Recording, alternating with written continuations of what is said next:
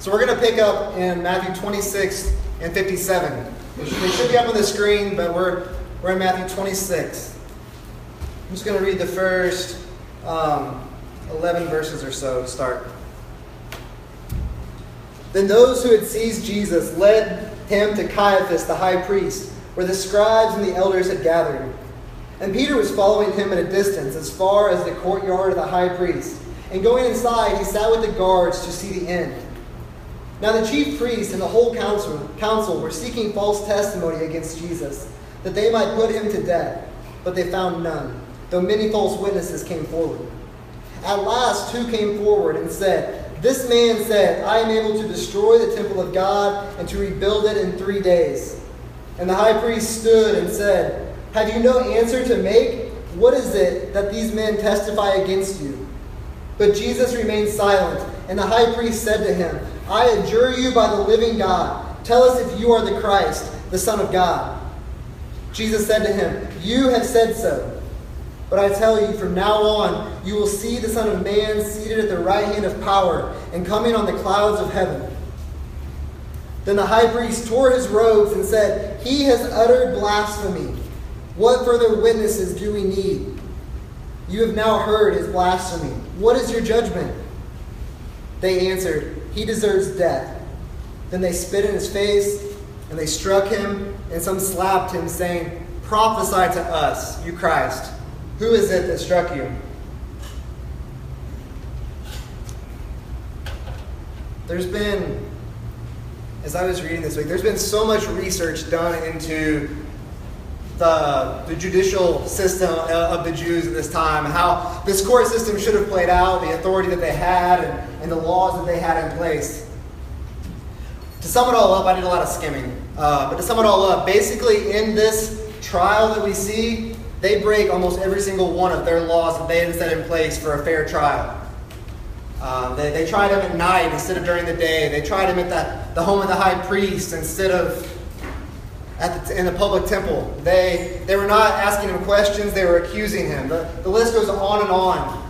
We see that they're going exactly against everything that they've been so concerned about in the past. We've seen all through Matthew, they've been so concerned with keeping the external actions of the law. That they were so worried about the external actions that they were missing the actual intent or the purpose that the law was in place in the first place. But you see that it's it's not a real trial. It's it's all a big sham. It's all a big wash because they, they had no intention of giving him a real trial. Verse 59 specifically says that they were seeking false testimony against Jesus. They were specifically looking for people that would not be telling the truth just to get him condemned. But they're not even doing very well at that. People can't even line up on their stories to actually condemn Jesus. That there's been multiple false witnesses come forward, but that they're not even doing that well. But again, they're, they're, they're missing out on the law that, they, that they're saying they're holding to. Um, in Deuteronomy, there are specific laws in place for witnesses and for, to specifically tell the truth. Um, I'm just going to read, this is Deuteronomy 19, 18 through 19. Um, this was a law specifically on telling the truth in court. It says, The judges shall inquire diligently, and if the witness is a false witness, he has accused his brother and has accused his brother falsely, then you shall do to him as he meant to do to this brother. So you shall purge the evil from your midst.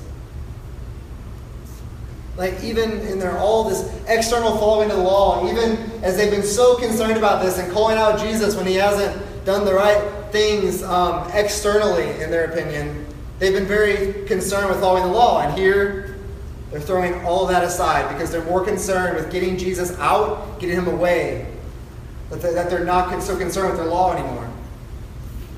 But it says that they finally lay, they land an accusation on him. Um, the quote they use, they misquote him a little bit, they use it out of context, but that comes from John 2. And basically, Jesus said, in response to them asking for a sign, he says, Destroy this temple, and in three days I will raise it up. And this is what the, these two witnesses use. Use it out of context a little bit. Don't, don't use it with all the surrounding things that Jesus had said. But Jesus doesn't correct them, Jesus doesn't deny it, he doesn't make excuses. He just takes it. He doesn't argue, he just takes it. We said last week, we talked about Isaiah 53 quite a bit. That like a lamb before its shears who is silent, that he opened not his mouth, that he wasn't arguing, he was taking it. This, this, this foreshadowing that Jesus was about to, in a couple weeks in our time, less than 24 hours in his time, but was about to take on so much more.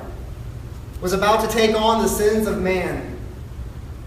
And we said last week that he not only just took on sins, but it says he became sin. Taking on what our sin deserved, what the sins of man deserved. But after this accusation, that we see the high priest say, I adjure you by the living God. Are you telling the truth? Are you the Son of God? Are you the Messiah? Is that who you're claiming to be? And he doesn't directly answer them, but he indirectly answers them in a very powerful way. I don't want this on the screen. He said, You have said so. But I tell you, from now on, you will see the Son of Man seated at the right hand of power and coming on the clouds of heaven. Like, he's saying, the next time you see me, I'm coming back not as this suffering servant, not as this, this meek lamb that is be, being silent, but I'm coming back as ruling king this time. I'm coming back with justice, with perfect justice that he's not getting from them. But he uses the, the, the, title for himself, Son of Man, specifically from the book of Daniel, that's referring to the divine Messiah that is to come. And, and Jesus is going to suffer much at the hands of sin. Not, not, not his sin, but the sins of man but was in this moment was perfectly obedient to his father, was perfectly obedient to the will of God that we've been talking about the last couple of weeks, that it was the will of God for this to happen, that this was salvation for man, for Jesus to become the Passover lamb. But see, he's saying that when he returns, when he comes back, after sitting on the right hand of power, sitting on the right hand of God, He's going to come back with perfect justice. The justice that he's not getting right now, but perfect justice that means that each and every person is either receiving what they deserve because of their sin or receiving perfect righteousness that is given to those that are perfectly justified, perfectly made right with their relation with God because of Jesus. It's one or the other there. But this is why he was dying for the sins of man, to give glory to God. That it was all for God's glory. Because men, was, men were going to continue to sin, men were going to continue to do awful, wicked things. We're going to see some of that in a little bit. But we're going to see two drastically, radically different responses to this. To Jesus. To what he has done. We're going to see two different responses to that. And we're going to kind of treat them separately, but also in a kind of big picture as well. We're going to go ahead and read um, this account. I'm going to finish off chapter 26 here um, in verse 69 through 75. We're going to see the first of these responses. Now, Peter was sitting outside in the courtyard, and a servant girl came up to him and said, you also were with Jesus the Galilean. But he denied him, denied it before them all, saying, I do not know what you mean. And when he went out to the entrance, another servant girl saw him, and she said to the bystanders, This man was with Jesus of Nazareth. And again he denied it with an oath, I do not know the man. After a little while, the bystanders came up and said to Peter, Certainly you too are one of them for your accent betrays you. Then he began to invoke a curse on himself and to swear, I do not know the man. And immediately the rooster crowed. And Peter remembered the saying of Jesus Before the rooster crows, you will deny me three times. And he went out and wept bitterly.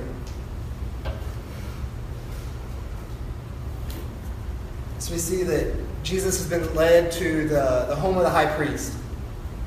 Uh, that since from the garden he's been led there. And Peter's obviously been following along at a distance, also with them.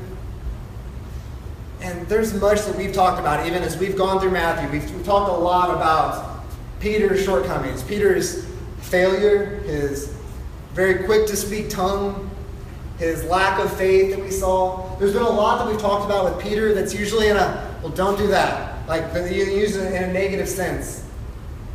But he's followed Jesus into the courtyard. The same guy that has pulled a sword we saw last week and started trying to slice people.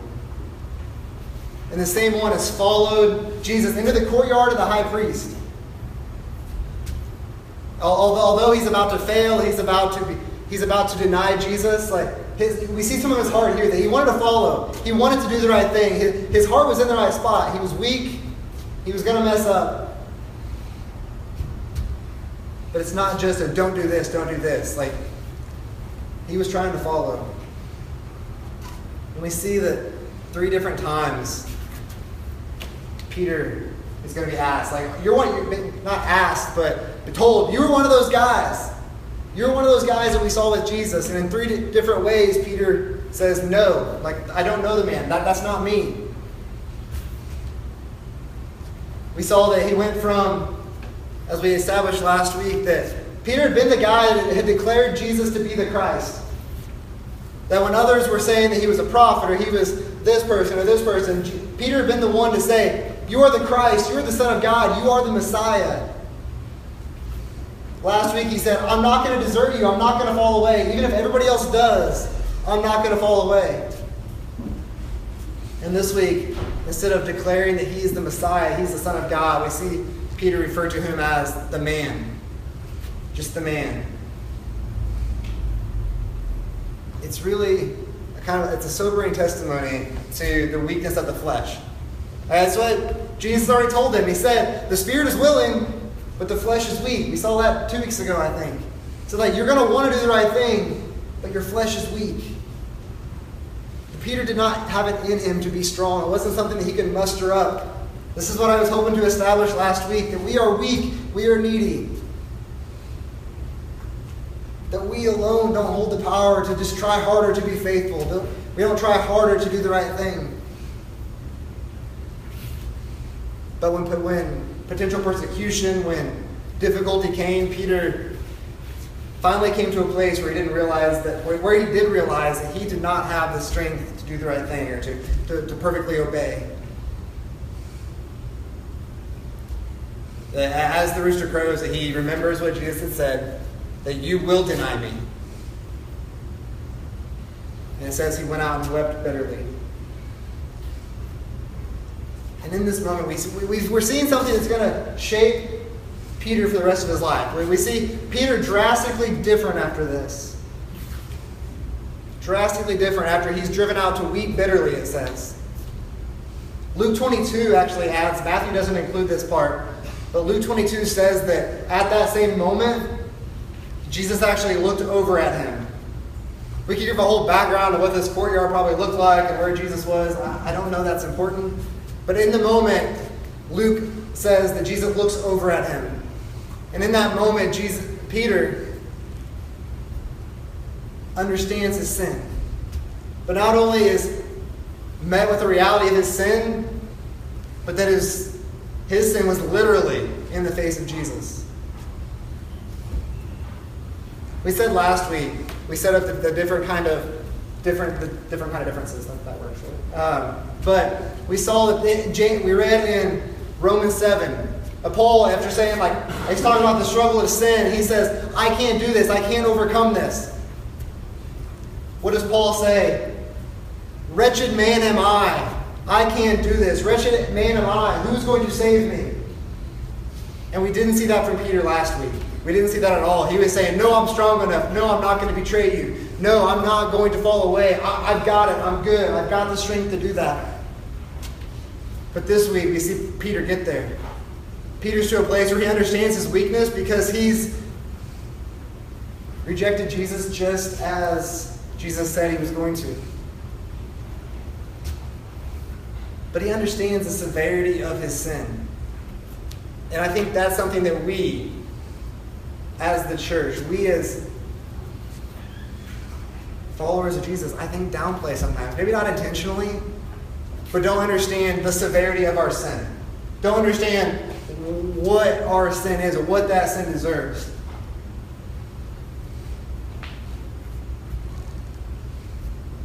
Peter understood this. Peter's in the presence of Jesus and he understood this. He got this. He went out and wept bitterly. But I think sometimes we can move on very quickly. And as followers of Jesus, we have the Holy Spirit of God living inside of us. Like, our sin is no different than Peter's. Our sin is no less severe. That any sin is just a rejection of God, is a rejection of his ways, is a rejection of obedience, that I'm not going to obey. It's just as severe.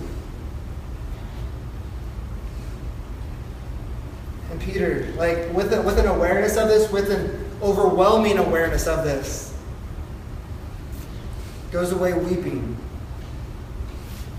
And this is going to be the last time Peter's mentioned in Matthew, mentioned by name. The next time we're going to see him mentioned by, by name is going to be in Acts. So, other, so the other Gospels mention a couple different things, but in Matthew, we're not going to see him again until Acts, where he, the next time we see him, is going to be preaching boldly, preaching the resurrected Christ and from, on the day of Pentecost to a whole group of people. So Peter's story is not going to end with this leaving bitter, the bitter weeping. Deep in his sin, being driven to an understanding of this in the face of Jesus. But that's not where his story is going to end.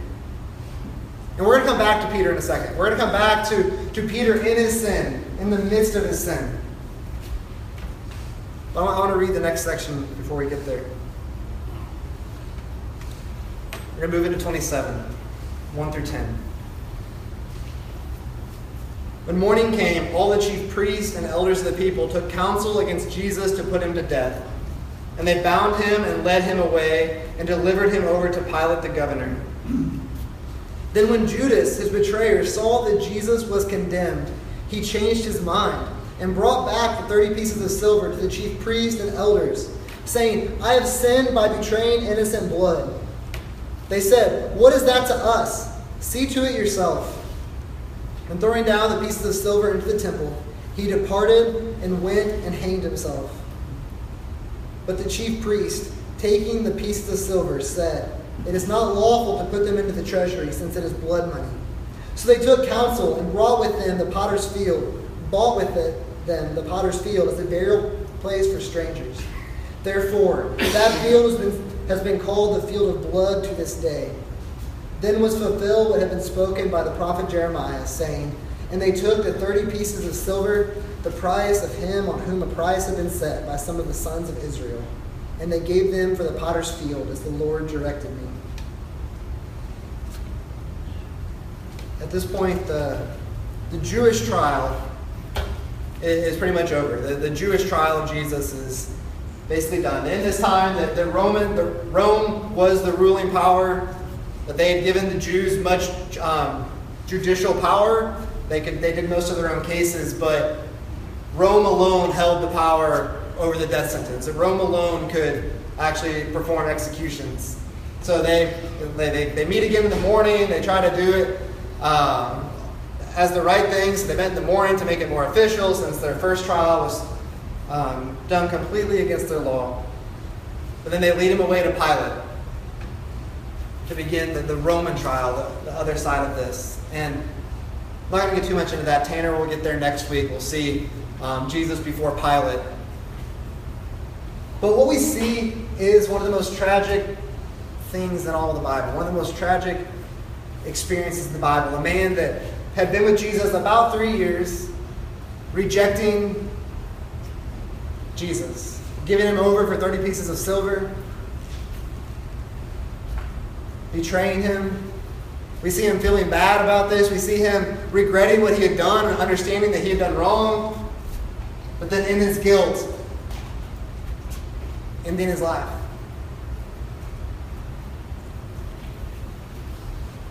I'm not going to get too much into the prophecy and where it was at, but all of this still is exactly what's been prophesied about in the Old Testament. The, the prophets had already said that the, the, 30, that the 30 pieces of silver were going to be thrown into the temple, into the house of the Lord, to the potter. And that's what we see that, that Judas goes, feels bad. They won't take his money back. He throws it back anyways into the temple.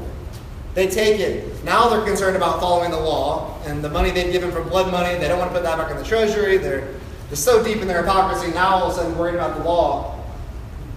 But they take it and buy a, a potter's field. But we see the, the very two very different responses to Jesus. We see two people, both deep in their sin. We've seen Peter, we've seen Judas, both sinning, both rejecting their allegiance to Jesus, both sorrowful, both feeling guilt, both going away, guilty of sin. Like those define both Peter and Judas. The same. But what is the difference? Why do we see Peter go on to proclaim the name of Jesus boldly in Acts? And we see Peter in his life, or Judas in his life. What, what, what, what happened? What is the difference? Very different paths. First of all, like an awareness of our sin, an awareness of our sin is not what saves us. Knowing that we've sinned, Judas, Judas said, what did, he, what say? I have sinned by betraying innocent blood. At least in front of the chief priests, at least in front of the elders. He was admitting he had sinned. He knew he had done wrong. He felt guilty over this. He knew he was guilty. And understanding of our sin is, is a huge step in, in understanding salvation, understanding grace, and understanding forgiveness. But it's not the step. It's not the only thing that, that has to occur here. Because Judas knew he did wrong. I'd say that if we don't ever get to a place understanding our sinfulness, then, there, then salvation is not there. If we don't understand that we're sinners, I don't think we understand grace. If you don't understand you're a sinner, you don't understand grace. The second, like even remorse, even guilt, even regret over our sin is also not salvation. Judas was guilty. Judas knew that. Judas, unable to deal with his guilt, hung himself, could not handle it ended his life. Could not handle the guilt of knowing that he was a sinner, of what he had done to Jesus. And like, if we are following a gospel that says you have to continue to do better, you have to continue to do the right things, you have to try harder. If that is what we're trying to do, then this is, this is our cycle. This is our unable to get out of this because dealing with sin, understanding that we're a sinner, you feel bad, you feel regret, you feel, I, I never want to do that. As sinners, we're going to sin. We're going to feel bad. We're going to regret. We're going to try harder. You're going to sin again. You're going to regret it. You're going to be remorseful. You're going to try harder. That is continually a cycle that happens over and over and over again.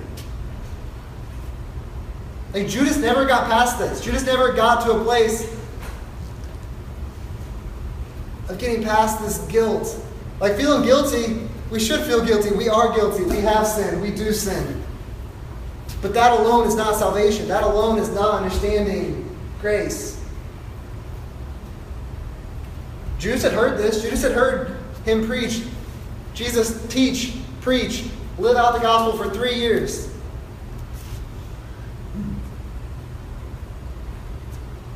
But he never understood forgiveness. He never understood what Jesus was ultimately teaching. Like, there's only one place that, that Judas could have gone here to be restored. There's only one person who could have restored Jesus. Judas. Not answer my question. There's only one person who could have restored him. And we're going to see the difference between Peter and Judas. Because Jesus is the one who restores, Jesus is the one that pursues us. And that's what we're going to see that repentance and forgiveness, that's only Jesus. That's only through Jesus. That's only by Jesus. Unfortunately, we don't get to see the details of Peter between leaving here weeping and Acts. We don't see a lot of that. We don't see the, the detailed, detail by detail explanation of his repentance, of his restoration. But we know it, we know it happened. We know that, that there was true repentance there. Like what we do know that he ended up back with a community of disciples. We know he ended up back in the upper room with the other disciples, that he was there when, when Jesus would appear to them. We know that he was with the disciples when Jesus would give them the, the Great Commission to go and make disciples. Spoiler alert, that's Matthew 28. But he, we know that he ended up back there. We don't know all the details. I don't know. I would love to say, oh, it makes a great story that he went back to the disciples broken over his sin and they helped point him back to Jesus. I don't know. That was he was he truly repentant and restored and, and worked all that out and then went back to the disciples? I, I don't know. But we do know that he ended up back with the disciples. He ended up back with his community. I want to pause for just a second because there is a difference. I'm not calling the disciples a church. I'm not trying to equate the two. But I think the role of the local church here cannot be passed over. I think this is a huge reason why Hebrews, the writer of Hebrews, would say to the, the Christians that he's writing to that have been scattered don't neglect to meet together. Don't neglect to meet together.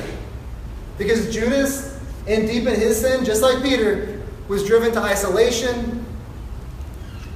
And isolation is where guilt and shame grows and grows and grows.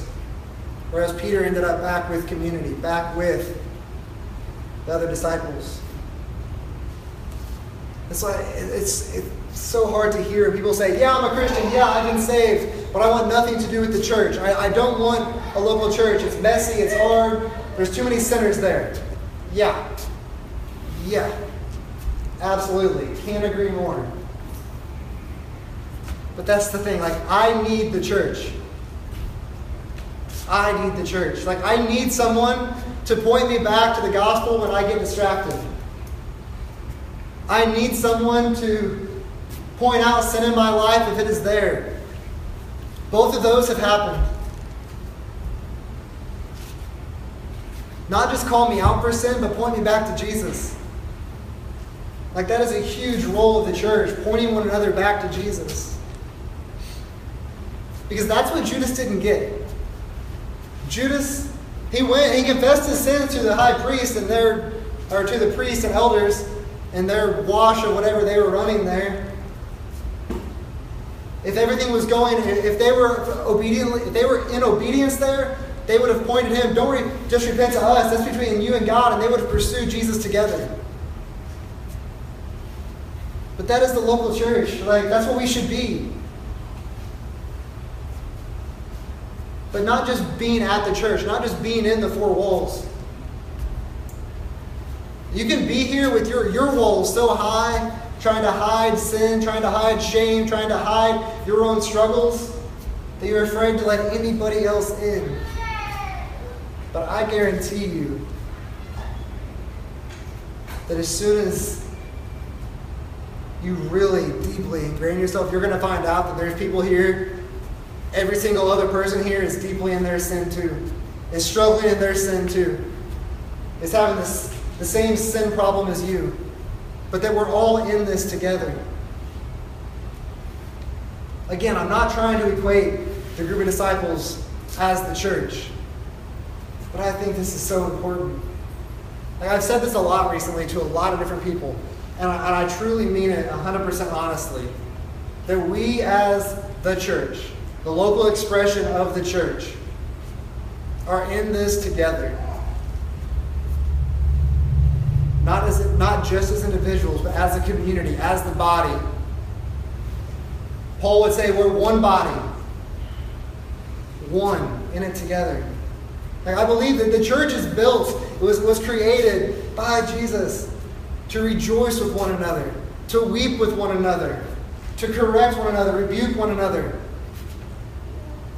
sharpen one another, and ultimately pursue Jesus with one another. To do this together, to point one another to Jesus. And I don't know if you felt this yet, but it's hard, it's messy, it's difficult. Sin is messy, sin is difficult. Living in a broken world surrounded by other sinners is absolutely difficult. But in that, we have the beautiful opportunity to point one another back to the gospel. There's undoubtedly people who are struggling with the shame of their sin, and we're able to point them back to the gospel, to point them back to Jesus and walk through that as a church, as a whole, as one.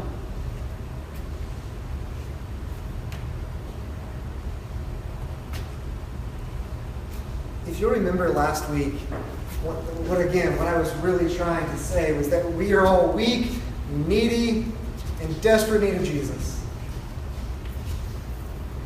That there is nothing else that you took. We are weak, needy, in desperate need of Jesus, who is not weak, who is not needy, but perfect.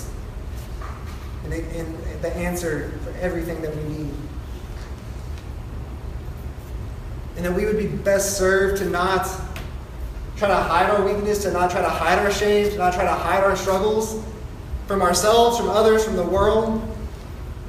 We said that in our weakness, Jesus is, is who is shown as strong, not us, but Jesus. That, that he pursues us, that he restores us. We saw last week as he was telling the disciples, You all are going to betray me. You all are going to run. You all are going to deny me. You're all going to flee. But even in that same moment, he said, But I'm going to go before you to Galilee. I'm going to restore the relationship. I'm going to come after you even when you run. And that's not based on our goodness. It's not based on our deserving of this. It's not based on anything that we've done. Because if that was the case, Peter just showed himself as not worthy of that. Peter just showed himself as totally undeserving of Jesus pursuing him.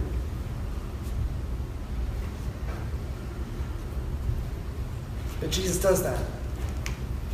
He pursues us when we're unable to even realize our, our desperate need.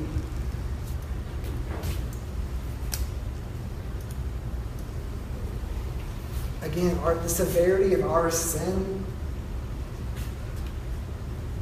deserve like perfect justice needed to happen because our sin deserved death. The perfect justice that required a perfect lamb to die as a sacrifice. Isaiah 53. Justice that required a perfect lamb carry our sorrows, bear our griefs,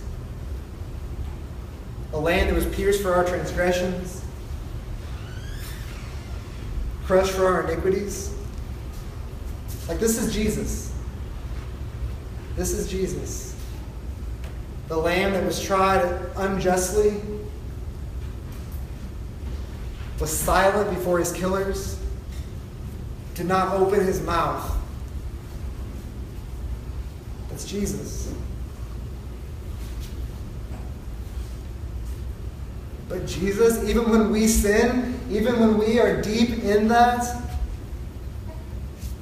it's Him that we trust to restore us.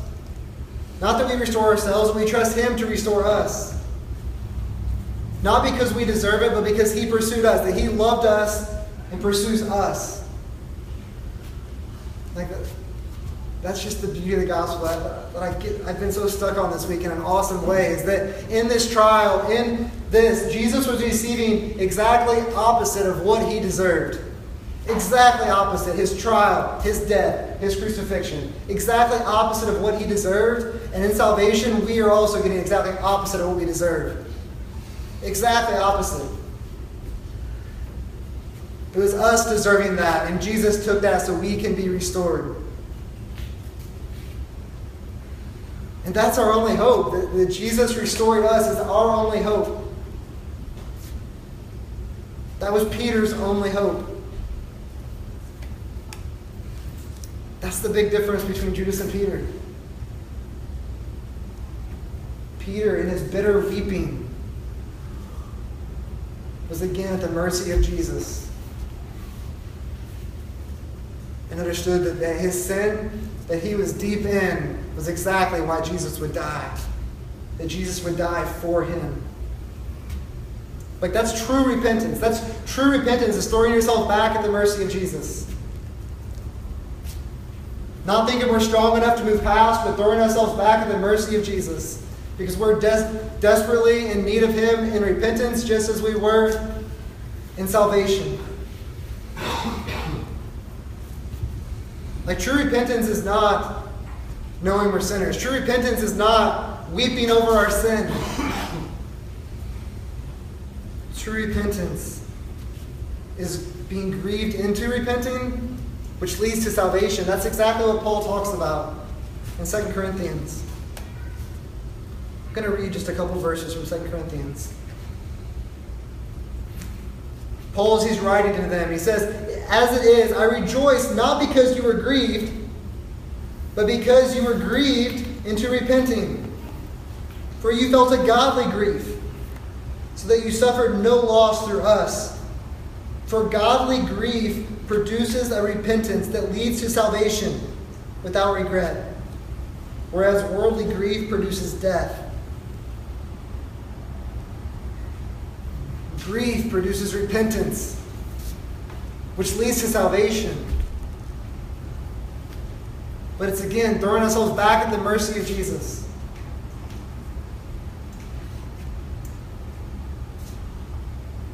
It's trusting that God is going to restore you no matter what your sin is. Trusting that He alone is going to do that.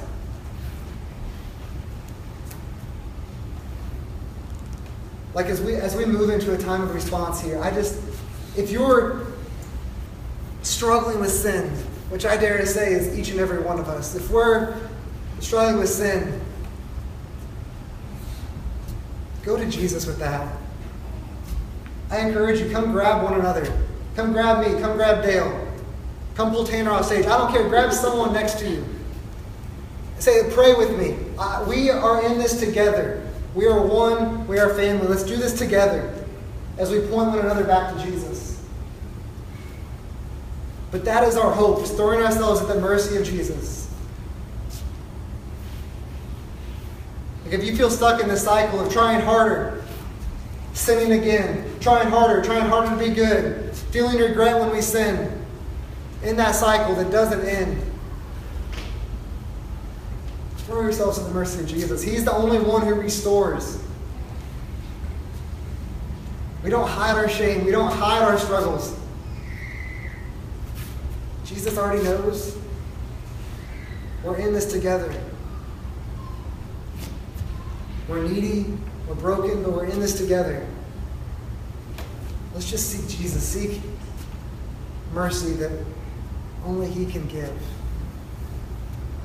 Let's pray.